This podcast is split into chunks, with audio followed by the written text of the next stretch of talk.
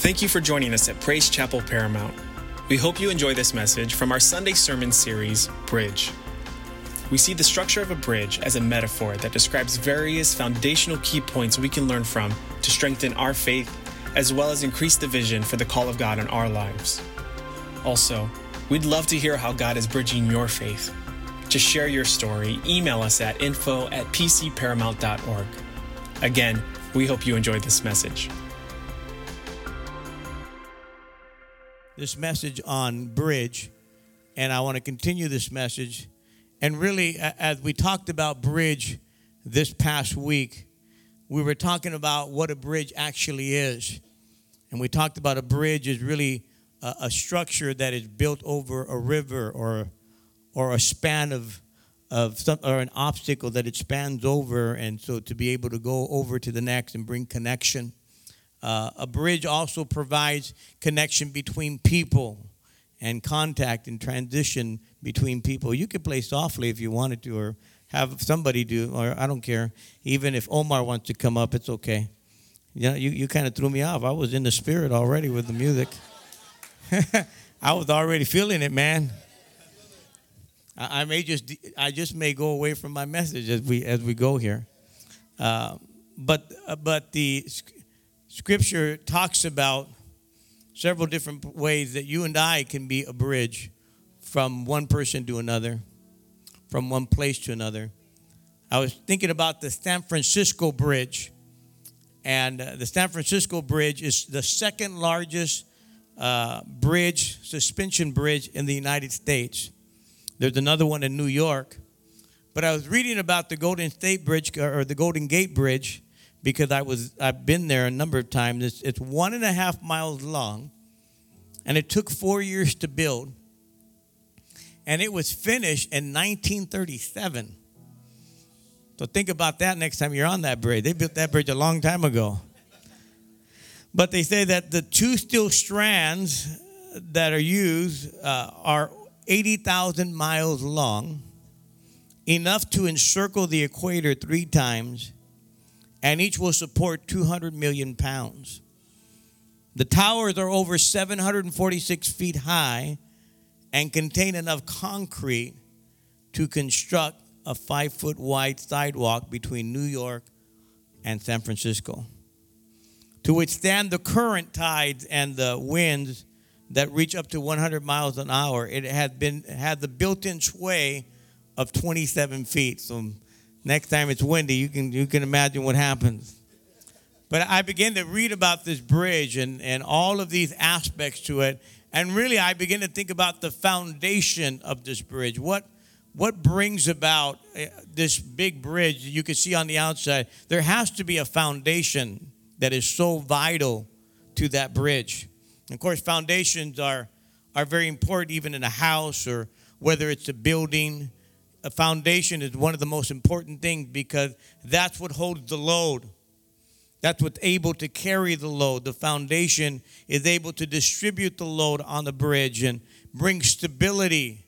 And when, you know, settlement, it's there, it's there to hold up that bridge. And I believe in Christianity there's a foundation. How many know our foundation is Christ Jesus? The foundation is the Lord this morning.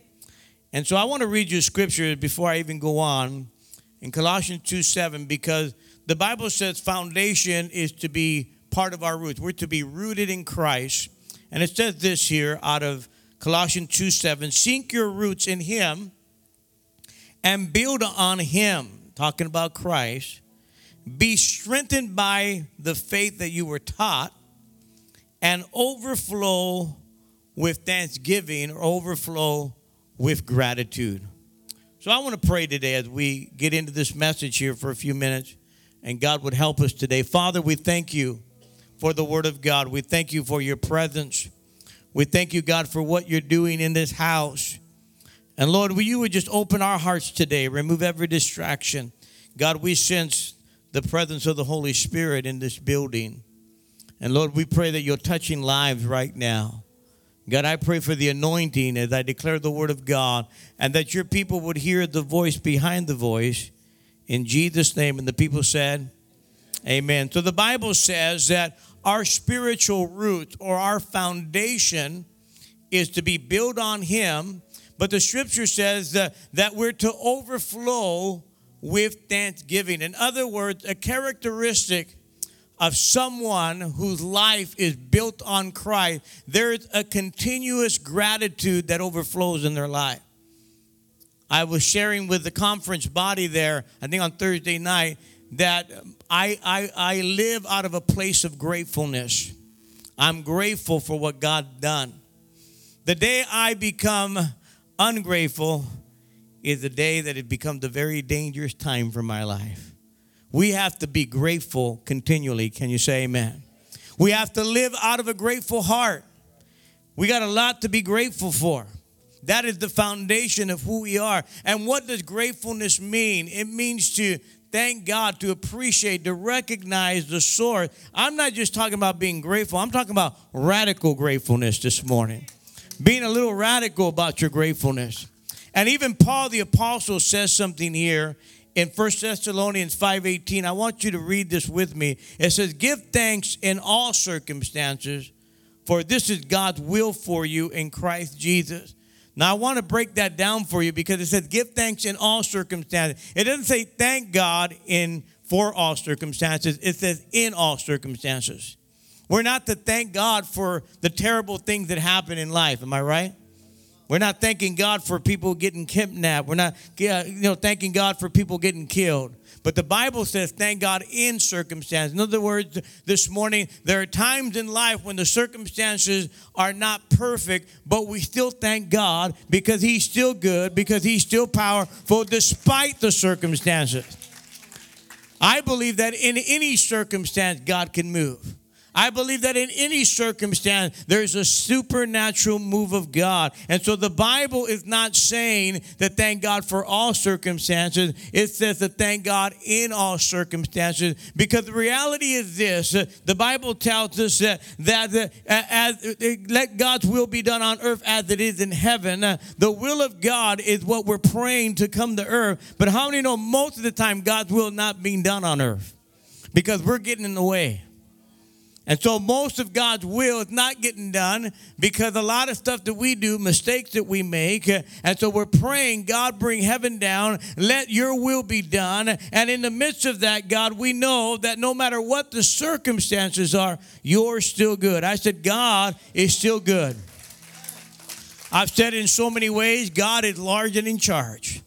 No matter what's going on in your life, I want you to know that God is still God and He's still in control and that we can still thank God even if the circumstances are not perfect, even if all around us doesn't seem to be just right. We can say, God, you're still good, you're still in control. We know, God, that you can turn things around because how many understand today that when we give thanks to God, we are bringing honor to God? We're saying, God, we honor you, we appreciate who you are. The day we stop giving honor to God is the day we're, we're headed in the wrong direction.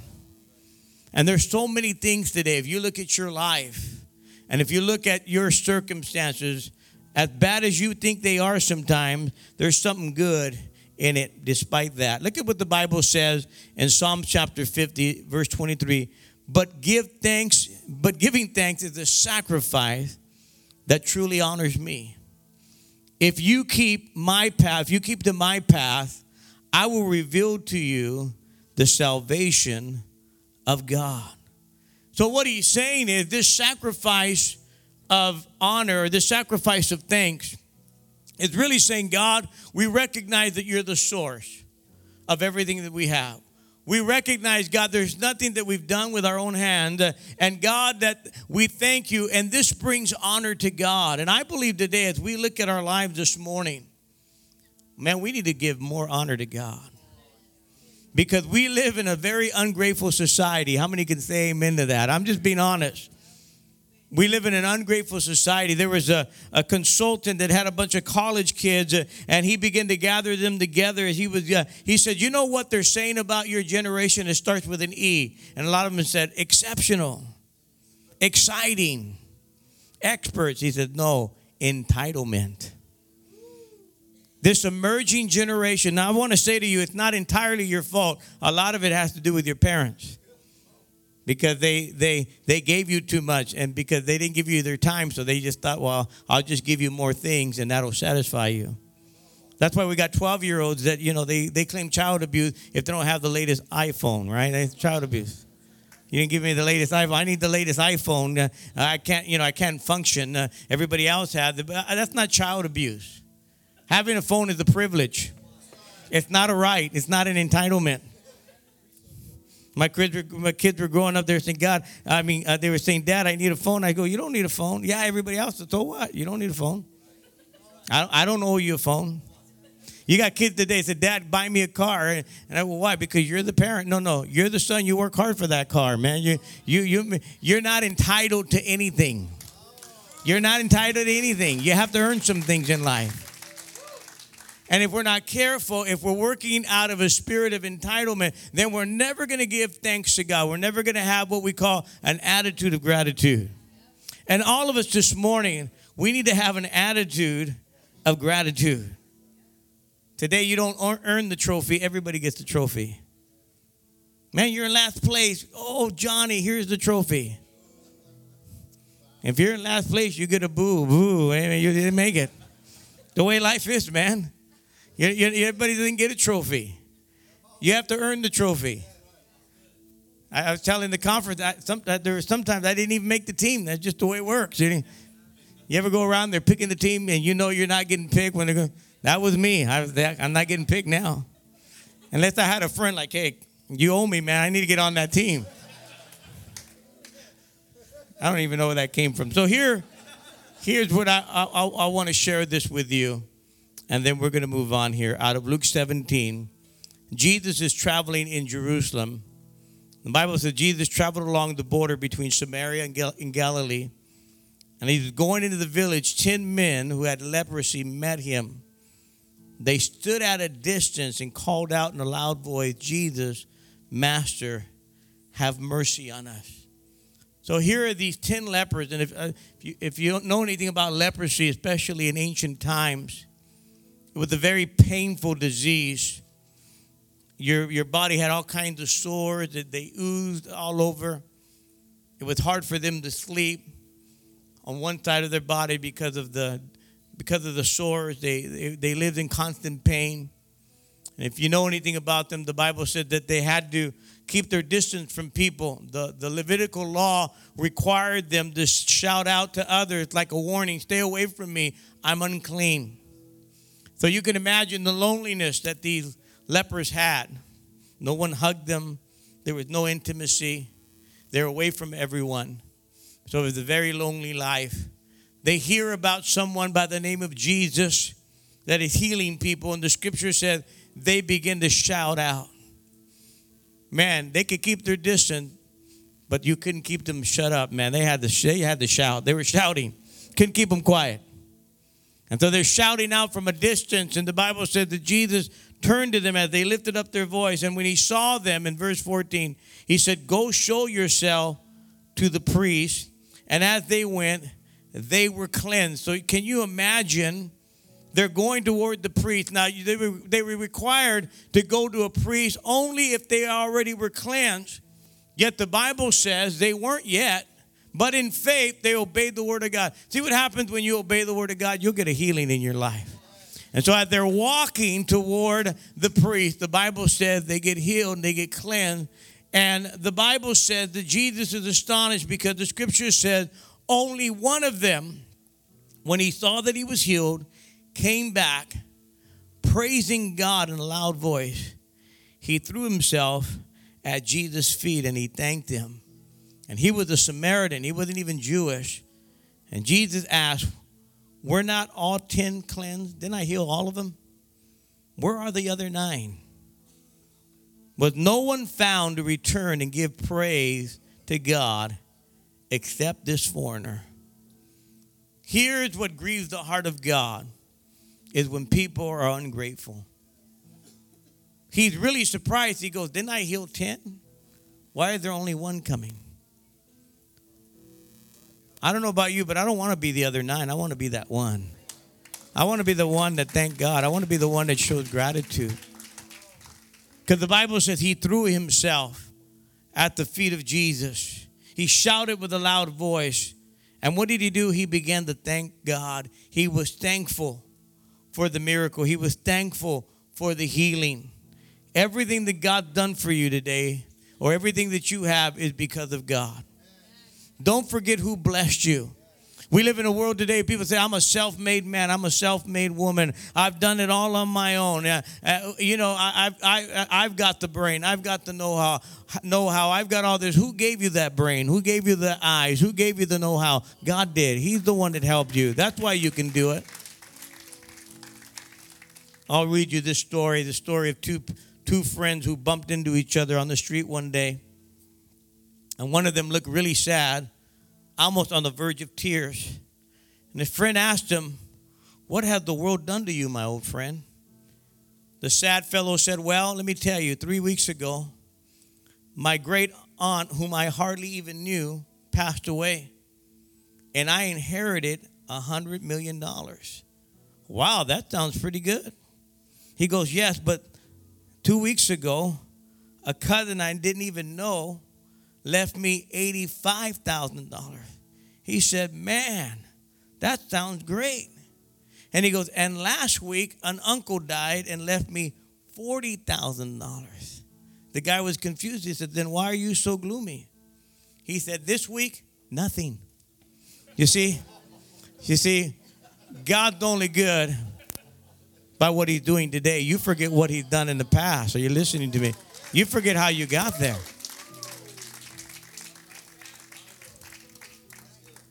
It's like they say about preachers, you're only good as good as your last sermon. What about last week and the week before that? Sometimes that's the way we are with God. God, you're only as good as your last blessing and your last miracle. But you forgot all the things that God had done for you in the past that got you here. Amen. That God blessed you with. See, this guy is so ungrateful, all those things. And he goes, This week, nothing. Friend, we gotta we gotta really get our hearts right with God when it comes to that. Jesus told that one guy, he says, Arise, go your way. Luke 17, 19. Your faith has made you well. The great thing about that miracle is not only did he get healed physically, but there was a spiritual healing because the Bible says, Your faith has made you well. I believe at that place, he put his faith and trust in Christ, not only healed his body, but it healed his soul. Can you say amen? And I think that is the greatest thing in life is that God could not only heal our body, but heal our soul. So I'll give you a couple of things and I'm going to close in just a few moments. The reason why a lot of us are not grateful many times is we forget how much we really have. They call it, what do they call it? Affluent, right? Affluent is when you have wealth, you possess a lot. And I was reading a story about Charles Barkley, the know if you know Charles Barkley, the former basketball star way back, I don't remember, back in the 90s, I guess. And his mother was upset at him, he said, because uh, Charles had voted for George Bush as president. And she said, Charles, George Bush is the rich people's president. And Charles Barkley said, Mom, we are the rich people. and I want to say to you, we're more rich than you even understand. We have a lot more than we could really comprehend. I want to be honest with you. I'm going to read you this quote. It said, If you woke up this morning with more health than illness, you are more blessed than the million people who did not survive this week. If you have never experienced the danger of battle, the loneliness of imprisonment, the agony of torture, or the pains of starvation, you are ahead of 500 million people in the world. If you can attend a church meeting without fear or harassment, arrest or torture or death, you are more blessed than 3 billion people in the world. If you have food in your refrigerator, clothes on your back, a roof over your head, and a place to sleep, you are richer than more than 75% of the world. If you have money in the bank and in your wallet right now and spare change in a dish or in an ashtray, you are among the top 8% wealthiest people in the world. You are more rich than you understand. You have a lot more than you realize, and we ought to have an attitude of gratitude. I said we ought to have an attitude of gratitude this morning. There's so much to thank God for. But so many times, if we're not careful, we complain. Let's be honest. We come to church, somebody's in our chair. That's not your chair, but you say it is. That somebody's sitting in my chair. Somebody took my par- parking spot. The music's too loud. The lights are too bright. It's too cold in here. Am I right? I mean, we complain. We complain. You know, somebody takes more than five minutes at McDonald's, man. You're complaining. You're upset. You're, you're going ballistic. Why? Because, you know, we, we, we just have it in us for some reason. We complain a lot about a lot of things. We ought to be more thankful. Can you say amen? I'm going to read you this last story. I thought it was kind of, I think I've read it before, but I'll read it to you again. A man goes to his rabbi and he begins to complain. He said, Life is unbearable. There are nine of us living in one room. What can we do? The rabbi answers, Take your goat into the room with you. The man is in disbelief. Take my goat? And he said, Yes. Do as I say and come back in a week. A week later, the man comes back looking more distraught than the week before. He says, We cannot stand it. The goat is filthy, he eats everything. The rabbi kind of nods and says, Hey, go home and let the goat out and come back in a week. The man comes back and he's radiant. He returns to the rabbi. Life is so beautiful. We enjoy every minute of it now. There's no goat, and there are only nine of us living there. The moral of the story is nothing changed, everything was the same. What changed was his perspective. Sometimes things are not as easy as adding and removing a goat from a living quarters. Sometimes the shift from complaint to appreciation is difficult. But if you make an effort to appreciate and you change your perspective, everything can change in your life. We got to get a different perspective today. We got to be more thankful, even if your situation isn't perfect. Can you say amen? Even if your circumstances ain't quite right, I said, we got something to thank God about. We have some gratitude, an attitude of gratitude today. Hey, thanks for listening to this week's message from Praise Chapel Paramount. If you want to stay connected, follow us online with Facebook and Instagram at PC Paramount, or visit our website at praisechapelparamount.com.